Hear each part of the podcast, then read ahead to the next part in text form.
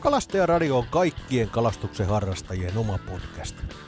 Kalastajaradiosta kuulet vinkkejä erityyppisiin kalastusmuotoihin, missä kautta milloin kannattaa kalastaa ja mitä, kohtaat ajankohtaisia aiheita, vieraita ja monia kalastusaiheisia tarinoita. Kalastajaradion tuottaa Kalastajan kanava. Rannisto Jari Kalastajaradiosta morjensta. Tänään meillä on aiheena ei enempää eikä vähempää kuin siika. Ja siikahan on tämmöinen yleisnimitys isommalle läjälle eri lajeja ja nykyään tämä on vähän kyseenalaistettu, että kuinka, kuinka hyvä tapa tämä on oikeastaan luokitella näitä tälleen lajeittain näitä siikoja, koska puhtaita kantoja on hyvin vaikea saada ja sitten nämä on osittain sekoittuneita. Ja, mutta käydään nyt kuitenkin tässä läpi tätä siiankin lajettileutta ja yksi syy, minkä takia nyt tänään on valittu aiheeksi siika, on se, että se on kalalaji, jota istutetaan kaikki eniten meidän maassamme. Se sopii erinomaisesti verkkokalastuksen kohteeksi, pieni suisena ja sitten tälleen ravinnoltaan äh, hyvin valikoivana kalana se on vapavälineen paljon haasteellisempi, ei kuitenkaan ylivoimainen kala ja sillä on niin semmoisia selkeitä sesonkeja löytyy mereltä ja järviltä, milloin sen pyytäminen onnistuu vapaavälinenkin ketterästi, sillä että sitä voi jopa saada ihan hyviä saalita sopivilta järviltä. Mutta tota, me löydetään istutuskalasrekisteristä yleensä niin kuin maininnat myös, että minkälaista siikaa sinne on istutettu ja, ja siellä on tota, yleisin laji, mikä siellä on määritelty, naisten on plankton siika. Mutta mä soittelin tuossa yhdelle tutulle kaverille ja kyselin pikkusen, että mikä on se semmoinen siianpoikasen hinta, kun se tuonne veteen istutetaan. Ja käytännössä hänen mukaansa ne siijat yleensä istutetaan yksi kesäsinä. Ja tota, siikahan kutee syksyllä. Ja sitten kun se mäti on hedelmöitetty, ne kuoriutuu sitten keväällä. Ja sitten ne pidetään tämmöisissä luonnonvaralammikoissa kesän yli syksyyn asti. Ja sitten kun vesi jäähtyy noin 10 asteeseen, niin on yleensä se aika, kun ne otetaan sitten sieltä lammikosta ja siirretään sitten istutusvesiin ja käytännössä siinä kohtaa se siika on yleensä noin 10-12 senttiä pitkä, ää, painoa jossain siellä 10 gramman huitteilla. Ja tota, se hinta tietysti jonkun verran vaihtelee eri asioiden perusteella, mutta tota, siihen vaikuttaa esimerkiksi sellaiset asiat kuin se kalan koko. Ja tota, hän katseli esimerkiksi jotain laskua, niin se oli myyty kilohinnalla, mutta sitten se kilohintaan vaikuttaa taas se, kalojen koko, eli mitä isokokoisempia ne yksilöt on, niin sen kovempi tulee kilohinnasta, johtuen siitä, että niillä kaloilla on myös silloin paljon paremmat edellytykset pärjätä siellä istusvedessä. Mutta me päädyttiin tuommoiseen hintaan, kun 40 senttiä per kappale olisi ehkä semmoinen jonkunlainen suuntaan antava hinta sille yhdelle siikaistukkaalle. Ja siikahan elää kohtalaisen pitkäksi. Jos me verrataan nyt vaikka järvitaimeneen tai järviloheen, niin sen elinikka yleensä 10 vuotta tai yli. Tyypillisesti siijat tulee sukukypsiksi kolmen neljän vuoden vanhoina. Tämä kyllä vaihtelee sitten tota jonkun verran näiden alalajien mukaan. Ja nämä siijathan erotellaan useimmiten näihin eri alalajeihin sitten siivilähampaiden lukumäärän perusteella. Ja tämä on niinku yksi syy, minkä takia meille tavan kalastajille ne on vain siikoja. Eli me nähdään ja tunnistetaan päätäpä, että se on siika, mutta sitten se, että me ruvettaisiin jotain siivilähampaiden lukumääriä laskemaan, niin se vaatisi kyllä semmoista harrastuneisuutta ja asiantuntemusta, että ei ainakaan itseltä semmoista löydy, eikä myöskään sitä viitseliäisyyttä. Mutta jos käydään läpi näitä siikalajeja, niin siellä löytyy semmoinen kuin pohjasiika, joka on yleensä Pohjois-Suomen äh, kalalaji semmoisissa vesistöissä, jotka laskee jäämereen tai Vienanmereen, ja se on tämmöinen kylmän veden siikalaji. Sitten on karisiika, joka on niin kuin lähinnä Pohjanlahden ja Perämeren tota, alueella. Sitten sitä on myös monissa järvissä, ja tämäkin on tämmöinen kylmää vettä suosiva laji. Sitten on vaellussiika, ja se on nimensä mukaisesti vaeltava kala, eli merialueelta se, se tota, ja, vaeltaa jokiin kutemaan. Voi tehdä jopa aika pitkiäkin tota, vaelluksia. Ja sitten meri on ikään kuin se alue, missä sitten syö, syönnöstä ja kasvaa. Syö pohjaeläimiä, mutta myös kaloja.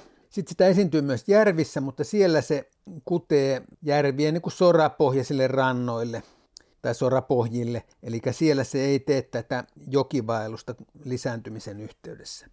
Sitten usein puhutaan tuppisiiasta. Lapissa käytetään reeska tai riikan nimitystä. Se on tämmöinen hyvin pieni, pienikokoinen siikalaji. Se kutee järvissä matalille rannoille ja karikoille. Ja tota, sitähän on pyydetty, pyydetty joskus tuolta pohjoisen järvistä nuottaamalla tai troolaamalla. Ja muistan, kun sitä yritettiin myydä sitten polarmuikku nimellä. Ja, ja se syy, miksi sitä yritettiin tehdä muikku, on se, että siikahan pitää myydä perattuna ja muikku saadaan taas myydä umpinaisena. Sitten tästä yritettiin tämmöisellä ovella nimi, nimikikalla ikään kuin tehdä muikku, että sitä ei olisi tarvinnut perata. Sitten on järvisiika, joka asustaa niin kuin suurten reittivesien järvissä. Ja se on sopeutunut tota, lämpimämpään veteen. Ja sitten on planktonsiika, joka on esiintynyt alkuperäisesti Vuoksen vesistössä pelkästään. Se kutee virtaavissa vesissä ja se planktonsiikan nimitys osittain ilmeisesti johtuu siitä, että sillä on runsaasti siivilähampaita. Kirjoista löytyy ainakin tämmöiset luvut kuin 41-56 kappaletta. Ja se syö nimestään huolimatta niin kuin pohjaeläimiä, mutta se saattaa syödä myös eläinplanktonia. Et nämä kaikki siijathan, mitä tässä nyt on lueteltu, niin ne syö poikasvaiheessa eläinplanktonia, mutta sitten tota, plankton siellä on myös sitten niin kuin tässä aikuisuusvaiheessa saattaa olla sitten tätä planktonin, eläinplanktonin syöntiä. Sitten on, on aikaisemmin käytetty semmoista Siperiasta tuotua siikalajia kuin peletssiika, ja sitä istutettiin ainakin Lapin tekojärviin, Porttipahtaan ja Lokaan, mistä sitä jossain vaiheessa saatiinkin pa- paljon. Se kestää hyvin lämmintä vettä ja menestyy myös rehevissä järvissä, minkä takia se on sinänsä soveltuisi hyvin istuskalaksi moneen paikkaan Suomessa. Se on kuitenkin nyt luokiteltu vieraslajiksi, mikä tarkoittaa sitä, että sitä ei enää istutella ja, ja siitä voi katsoa tuota, noita kalahavaintoja rekisteristä niitä on jonkunen on, eli käytännössä peletsiian lisääntyminen Suomessa onnistuu vain satunnaisesti, eli jos me ei tehdä istutuksia, niin ne käytännössä ne kannat häviää täältä. Ja niin on päässyt peletsiian kohdalla käymään, eli se, sen tapaaminen tällä hetkellä mistään on, on jo hyvin epätodennäköistä. No tätä soppaa sitten hämmentää, sitä puhtaita kantoja ei tahdo enää löytyy mistään, ja tota, monet on niin tämmöisiä sekoittuneita kantoja ja se, tässä lajiluokittelussa myös niin kyseenalaistetaan tätä luokitusta juuri sillä perusteella, että nämä sekoontuneet kannat muodostavat keskenään lisääntymiskykyisiä jälkeläisiä. Ja tämän takia tota, tämä on niin asettu kyseenalaisesti, onko kysy, kyse oikeasti eri lajeista. No näiden välillä on kuitenkin siis eroja kutupaikoissa ja ajoissa – ja tämän takia samassa vesistössäkin voi olla siis kahden erityyppistä siikaa, eli kun ne kutupaikka ja aika on er, erilaiset, niin ne ei niin helposti sitten sekaannu, niin siellä saattaa pysyä kaksi erilaista siikakantaa samassa järvessä sekoittumatta keskenään. Eli tällä pitkällä johdannolla nyt voidaan sitten siirtyä pikkuhiljaa siihen siian kalastukseen. Ja tässä aikaisemmin tullut todettu, että se siika on hyvin pienisuinen kala, ja se varmaan osaltaan estää, että minkä takia sitä tulee kohtalaisen harvoin sitten niin kuin sivusaalina semmoisilla vieheillä, joita ei ole oikeastaan tarkoitettu siialle. Eli jos me pyydetään ahventa tai, tai lohikaloja ustellaan, niin, niin tota, ne koukut ei sinne välttämättä sovi, että pitää olla hyvin isokokoinen siika, jotta kävisi niin, että se koukut sinne suuhun sopii. Varsinkin pienempi kokoisempien siikojen kanssa, niin niiden tota, koukkujen pitää olla hyvin pieni, että ne sinne suuhun oikeasti sopii. Mutta jos lähdetään niin tästä vuoden ajasta noin pyöreästi liikkeelle, eli kun me puhutaan ensijäiden tulosta, niin sehän on tämmöinen hyvä, hyvä siika-aika. Eli siika kutee, kutee syksyllä, ja tota, tyypillisesti siika on myös ää, kova poika tai tyttö vierailemaan muiden kutupaikoilla syömässä mätiä, ja, ja siian tavoittaminen esimerkiksi muun kuin kutupaikoilta nyt ei ole mitenkään ihmeellistä. Se kyllä käy siellä hyödyntämässä jos sille on mahdollista. Ja yleensä ensijäillä siijat tavoitetaan niin kuin suhteellisen matalasta. Pilkintä on se oikea metodi tässä kohtaa. Käytetään morria, joko pelkkää morria tai sitten käytetään tapsipilkkiä, missä on morria alla. Ja kärpäsen toukka siihen lisäsyöttinä on ihan hyvä. Monet käyttää kaikuluontain tapun, ja se on ihan silleen ketterä apuväline, että se kertoo nopeasti, että onko niitä siikoja yleensä edes liikkeellä, koska tota, siika on siitä oikullinen kala, että se välillä, vaikka sitä on niin paikalla, niin se ei vaan syystä tai suosta, su, toisesta suostu iskemään. Ja sitten saattaa käydä niin, että kun on kulunut kolme neljä tuntia samalla paikalla, niin se iskee koko ajan. Että se on tämmöinen pikkasen oikukas, oikukas kala.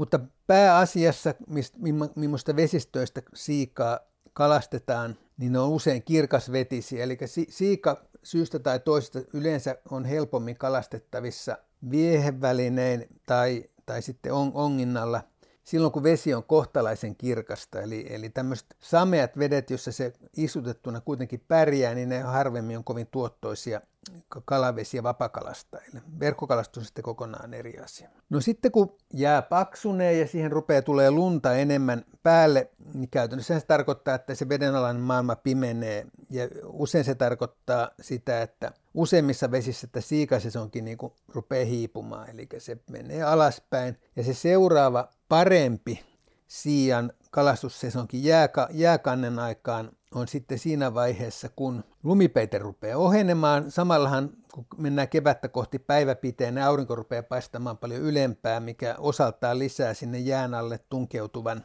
valon määrää. Ja tähän aikaan vuotta osassa järvissä me mennään edelleen tällä morrilinjalla, eli siellä käytetään pelkkää morria, tai sitten on tapsipilkki. Jotkut kertoo saaneensa värikoukuilla, värikoukkutapsipilkeillä myös, mutta tota, ehkä toi, toi morri on se tavallisempi osa käyttää. Kärpäsen toukka osa sitä mieltä, että sitä ei tarvita. Se riippuu varmaan sekin aika paljon vesistöstä ja muusta, mutta sitten on osa järviä, jossa siikaa voidaan myös pilkkiä tasapainopilkeillä tai jigipilkeillä, pystypilkeillä useimmiten välivedestä, jossa se on syömässä kuoretta. Eli käytännössä silloin me puhutaan semmoisista vesistöistä, jossa se kuore on noin tulitikun mittaista. Eli se antaa myös jonkunlaisen mittapuun siihen, minkälaista tota, viihettä meidän kannattaisi tarjota. Tasapainopilkeissä esimerkiksi karvapyrstöt on ihan hyviä, kuitenkin suhteellisen hoikkia malleja, semmoiset korkeat, korkeat tasarit nyt, tota, joita nyt vähän vähemmän onkin, mutta ne, ne ei ehkä nyt ole niitä ykkösvalintoja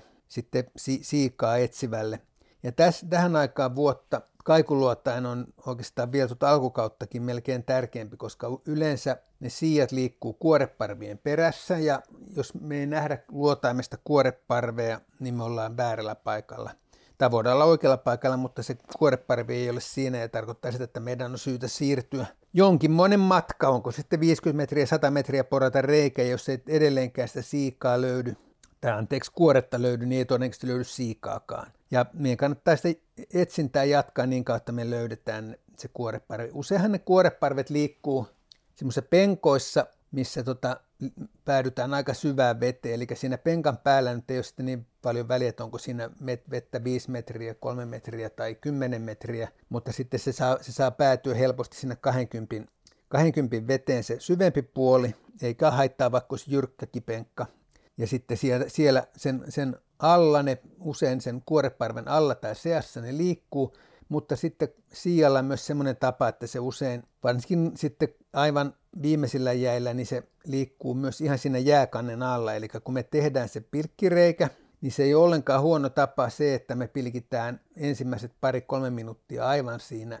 jääkannen alla. Ja syystä tai toista siika on semmoinen niin kuin hyvin utelias kala, että siinä kun joku pilkki tulee välkkymään siihen tai liikkuu siinä heti jääkanne alla, niin se saattaa hyvinkin tota iskeä siitä. Ja sitten jos me ei tota mitään tavoiteta siitä, hiljaiselta tuntuu, luotaimessahan niitä ei edes välttämättä näe, jos ne kulkee ihan siinä jääkanne alla, niin niitä ei edes tule välttämättä piirtojälkeä, vaikka olisikin luotain käytössä.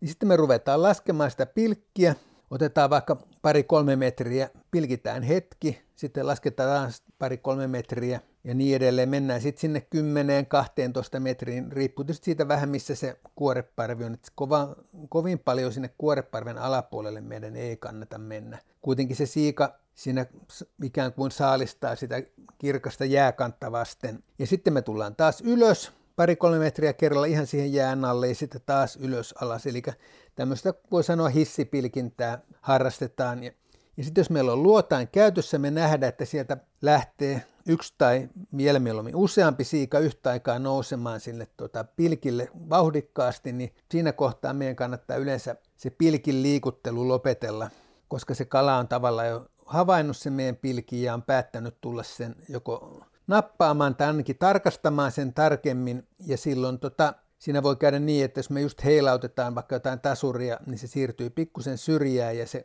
kala tekee hudi ja kääntyy pois. Ja parempi tapa on siinä vaiheessa sitten vain odotella, odotella katsoa, että kuinka käy. No se välttämättä, vaikka tullaan vauhdilla, niin se ei välttämättä johda kuitenkaan siihen tärppiin. Toisin kuin ahvenen kohdalla, jos ahven tekee sen, tämmöisen liikkeen, niin yleensä se silloin nasauttaa kiinni, mutta siika on sen verran outo kaveri, että se voi olla, että se kääntyykin siinä pilkillä takaisin ja häipyy. Sitten kun se syönti lähtee käyntiin, niin se yleensä kyllä päättyy sitten tuota tuohon kunnon iskuun se nopea nousu.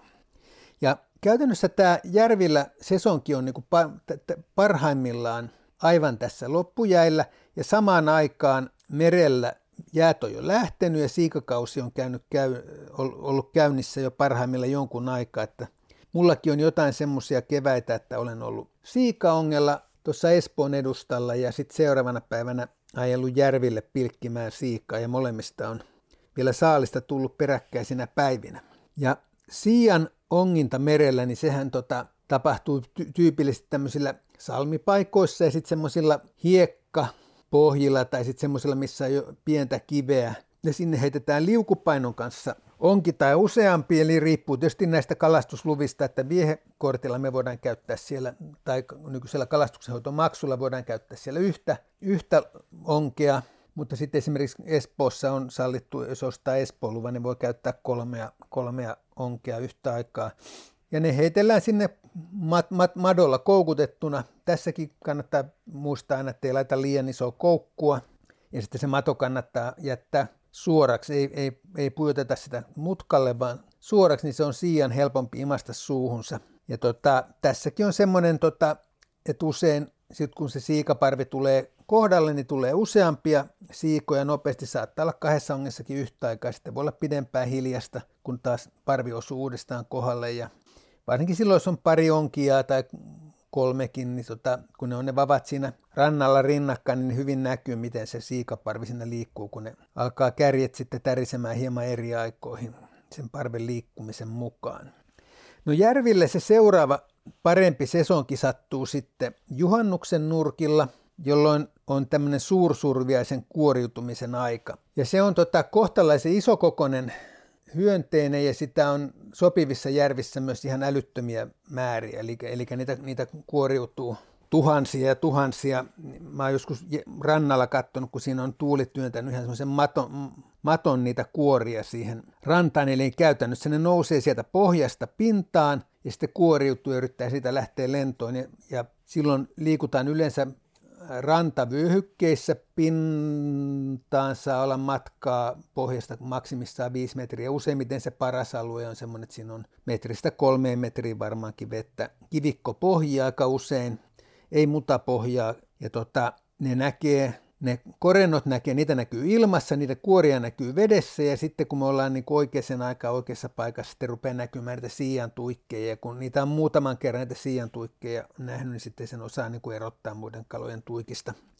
Ja niitäkin on yleensä niin kuin sitten runsaasti samalla alueella, koska siika on parvikala, niin sinne kertyy. Ja silloin me uustellaan sitä semmoisella pikkuvaapuilla, kolme senttiä on tyypillinen koko Seniori on ehkä niistä kuuluisin, mutta niitä on muitakin, muitakin vaappuja. Siinä voi vetää myös pieniä lippoja tai pieniä perhoja, perhoja, tota, uppoperhoja tai nymfi, nymfijäljitelmiä, kuulapäisiä pinnan tuntumassa, tyypillisesti kes, keskipäivästä tonne iltaan. Sitten hirveän myöhään illasta se yleensä rupeaa vähän hyytymään, se kuoriutuminen sama tapahtuu sitten siian syönnille ja pätee myös niin kuin aikaisiin aamuihin, että silloin yleensä on vähän, vähän hiljaisempaa aikaa. Ja tämä tietysti riippuu pikkusen siitä, että miten korkealla me ollaan Suomessa. Suomi on pitkä maa ja Lapissa se sesonki on, alkaa vähän myöhemmin kuin Etelä-Suomessa, missä se on niin kuin juhannuksesta pari-kolme viikkoa eteenpäin. Sesongin pituus riippuu aina säistä, että jos on epävakaisia säitä, niin tämä on yleensä pidempi, ja sitten jos on hirveä helleaalto, tyyniä, nättejä päiviä, niin sesonki onpi lyhyempi. Tästä löytyy myös YouTubesta loppuviikon live, kun oltiin viime kesänä siikaa kokeilemassa, uistelemassa ja joku kappale onnistuttiin jopa saamaan. No sitten tämä uistelu ei ole vielä niin ohitse kalastusmuotona. Tosin sitten myöhemmin kaudesta, kun me yritetään uistella siikaa, niin me ei, ei tavoitellakaan tämmöistä hyönteistä syövää siikaa, vaan käytännössä silloin puhutaan niistä siijoista, jotka ovat erikoistuneet kalanpoikasiin. Ja se on niin kuin loppusyksystä, anteeksi, loppukesästä alkusyksyyn yleensä se paras kausi. Niitä voidaan ustella pienillä vaapuilla, kohtalaisen syvältäkin, koska esimerkiksi nämä järvet, missä se kulkee kuoreen perässä, niin kuorehan on, on lämpimän veden aikaan kuitenkin syvällä, voi olla 15 metriä syvällä, 20 metriäkin syvällä. Ja silloin puhutaan yleensä hyvin pienistä vaapuista, 5 senttiä on semmoinen aika tyypillinen koko. Sitä voidaan uistella myös rakseilla, ja raksien niin kuin hyvä puoli on se, että se vetovauhti on hidas, niin se siika saa paremmin sen raksin tai täkyy kalan suuhunsa ja samalla koukun. Koukut saa olla kohtalaisen pieniä, koska tota, se siian suu on ahdas. Et mulla on jon, jokunen semmoinen sattumasiika tullut järvilohen tai taimenen uistelun yhteydessä vuosien varrella rakseihin aina se on ollut takakoukkusuussa, eli kyllä se tulee siihen perään, imasee sen, imasee sen tota, pyrstöstä suuhun päin ja siltä sitten se takakoukku, joka on siinä pyrstön tyvessä, niin on, tota, on sitten päätynyt suun puolelle. Ja niitä on varmaan vuosien varrella ollut sitten kymmeniä tai satoja niitä yrittelijöitä ja muutama hassu on sitten jäänyt tälleen vahingossa kiinni. Ja siinä tietysti raksien kohdalla se uistelu järvissä, mihin istutaan taimenia tai, tai järvilohia, on se ongelma, että sitten jos me hirveän pientä täkyä käytetään pieniä koukkuja, niin siihen helpolla tulee sitten näitä ei-toivottuja alamittakaloja, joiden sitten vapauttaminen voi olla aina aavistuksen verran haastavaa. Ja ne kalat, mitä on tullut, siijat, mitä on tullut tähän aikaan, niin niistä on periaatteessa löytynyt hottamu, hottamuikku, eli käytännössä semmoista 4, 5, 6 senttistä muikkua, eli ne on ihan tämmöisiä siikayksilöitä, jotka on tota erikoistunut sitten kalanpoikasten syömiseen. No sitten siian perhokalastus on ihan, ihan oma lajinsa, mihin en ole ollenkaan vihkiytynyt, mutta siikahan on tämmöinen kala, joka hyödyntää aina kun on jotain ravintoa runsaasti tarjolla, että mä itsekin törmännyt lokakuussa uistelureissulta pois tullessani valtavaan siikaparveen, joka söi pinnasta jotain aivan mitättömän kokosta mustaa öttiäistä, lentä, lentävää öttiäistä, jota en, en, en tunnistanut kyllä, mutta niitä oli siis kymmenittäin ja kun oli tyynikeli, niin oli helppo nähdä, kun niillä on se sellainen terävä selkäävä pyörähti pinnassa. Siitä olisi perhomies varmaan saanut tota kalaa kun olisi osannut siitä sopivaa, tar- sopivaa pientä tarjomusta antaa niille pintaan. Ja perhokalastustahan voidaan harrastaa myös esimerkiksi näissä jokisuissa, Vantaan jokisuusta saadaan, saadaan osa, osaavat perhomiehet. Laji ei ole helppo, mutta tota, pienisuiselle kalalle perhokalastus on kaiken kaikkiaan niin semmoinen hyvä tapa pyytää, pyytää sitä kalaa. Mutta tota, siinä kannattaa sitten oikeasti kääntyä sellaisten ihmisten puoleen, jotka on tota, lajia enemmän harrastaneet. No siikahan on loistava ruokakala. Se on niin kuin, itse tykkään savusiijasta ja sitten mun mielestä kraavikalana siika on niin kuin yksi ehdottomasti parhaita. Ja monissa vesistöissä se on tavallaan vapavälineen täysin alipyydetty kala, eli sen, sen pyytäminen ei, ei uhkaa yleensä minkäänlaisia luonnonvaraisia siikakantoja, kantoja, varsinkaan näissä järvissä, mihin sitä istutetaan, ja, ja tota, siihenhän voi aina selvittää omista kalavesistään, että löytyykö, löytyykö siellä istutuksia, miss, miss, milloin on istuttu ja kuinka suuria määriä. Ja siitä, siitä kun pari-kolme vuotta on kulunut siitä istutuksesta, niin siinä on sitten käytännössä pyyntikokosta siikaa. Sitten on vain löydettävä se oma, oma metodi. Tämä onginta hommahan sehän onnistuu pelkästään merelle, että mä tiedän, että joitain yksittäisiä siikoja on saatu järviltäkin onkimalla, mutta se, se pohjaonginnalla, mutta se ei vaan tahdo siellä syystä tai toisesta onnistua, johtuen todennäköisesti siitä, että sitä harvasukasmatoa ole, mitä se taas merellä syö. Mutta se on semmoinen kala kaiken kaikkiaan, mihin, minkä pyyntiin kannattaa panostaa. Ja sitten verk- verkkokalastajillehän se on ihan semmoinen tyypillinen kala, että silloin kun me tiedetään millä alueella siika liikkuu, niin se on tota, kohtalaisen helpostikin pyydettävä kala. Ja tästä voisi jokainen nyt ottaa vaikka ens, ensi kaudelle, joka ei ole siikaa ennen tota pyytänyt, niin ottaa vaikka tavoitteeksi, että jos saisi sen kauden tai elämänsä ensimmäisen siian ensi kaudella. Se on tota, mielenkiintoinen veijari pyydettäväksi ja tota, ruokakalana sen verran hyvä, että ilman muuta suosittelen. Ei muuta kuin näillä eväillä kohti tulevia jääkausia ja sitten, sitten keväällä taas meren puolelle onginnalle. Kiitoksia, moi! Kalastajaradion mahdollistaa maa- ja metsätalousministeriö ja kalastonhoitomaksuvarat.